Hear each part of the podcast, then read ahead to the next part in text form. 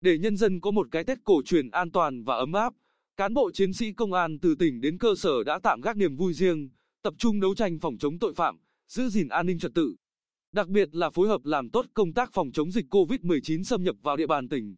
Là lực lượng thường trực chiến đấu, bên cạnh việc tham gia giữ gìn an ninh trật tự tại các lễ hội, các sự kiện chính trị văn hóa xã hội, hàng đêm các chiến sĩ cảnh sát cơ động còn tuần tra vũ trang trên nhiều tuyến đường để chủ động ngăn ngừa các loại tội phạm ẩn nấp hoạt động.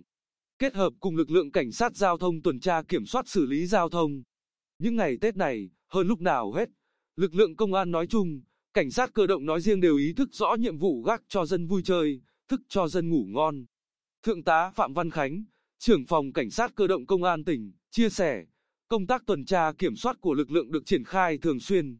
Tuy nhiên, trong đợt cao điểm chấn áp tội phạm trước, trong và sau Tết, lực lượng được tăng cường với 100% cán bộ chiến sĩ được bố trí trực tại các tuyến, địa bàn trọng điểm để tập trung đấu tranh với tội phạm. Dù vất vả, nhưng bù lại, lực lượng đã và đang đóng góp một phần nhỏ bé vào việc bảo đảm an ninh trật tự trên địa bàn, mang lại cuộc sống bình yên cho nhân dân. Đó cũng chính là niềm vui, niềm say mê công việc của từng chiến sĩ trong lực lượng cảnh sát cơ động. Tết đến, xuân về là dịp để mỗi gia đình sum vầy. Thế nhưng, với lực lượng công an thì điều đó thật khó. Về cơ sở nhiều việc phải quán xuyến, nào là họp bàn kế hoạch, đi tuần, nào là giải quyết các việc hành chính cho dân.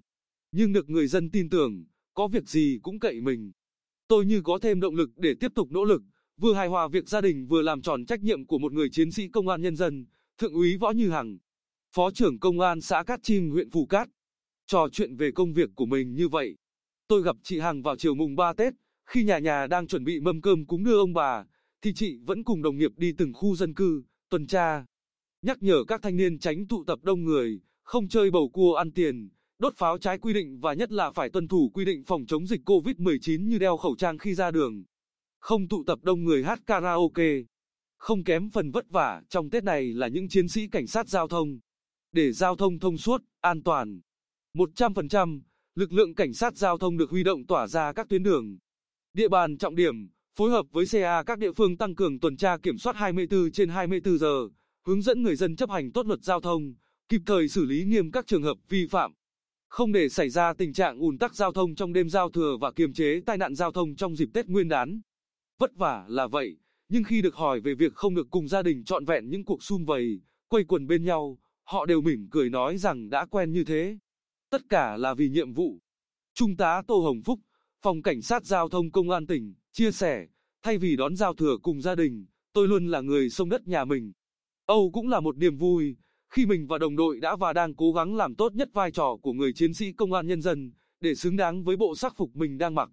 Đặc biệt là niềm tin yêu, quý mến của nhân dân cũng như đồng đội dành cho mình. Thực ra, hơn ai hết, những chiến sĩ công an hiểu rằng, chỉ cần họ chậm trễ một chút, nạn nhân có thể gặp nguy hiểm hay đối tượng có thể bỏ trốn, dịch bệnh có thể lây lan, và thế là công sức của nhiều người trở nên vô ích. Vậy nên, bằng các biện pháp nghiệp vụ, việc truy vết khoanh vùng, đánh giá, nhận định chúng sẽ là khâu quyết định để thực hiện thành công nhiệm vụ. Tết của những chiến sĩ công an là vậy. Họ đón năm mới trong guồng quay của đợt cao điểm tấn công chấn áp tội phạm đảm bảo an ninh trật tự, và năm nay còn đặc biệt hơn khi phải đảm nhận thêm nhiệm vụ phòng ngừa dịch COVID-19. Song vì ý thức rõ vai trò, trách nhiệm của người chiến sĩ công an nhân dân vì nước quên thân vì dân phục vụ, nên ở từng lĩnh vực, từng nhiệm vụ, trách nhiệm ấy được các chiến sĩ công an nỗ lực thực hiện. Cùng hướng đến mục tiêu chung là mang lại cuộc sống bình yên an toàn cho nhân dân.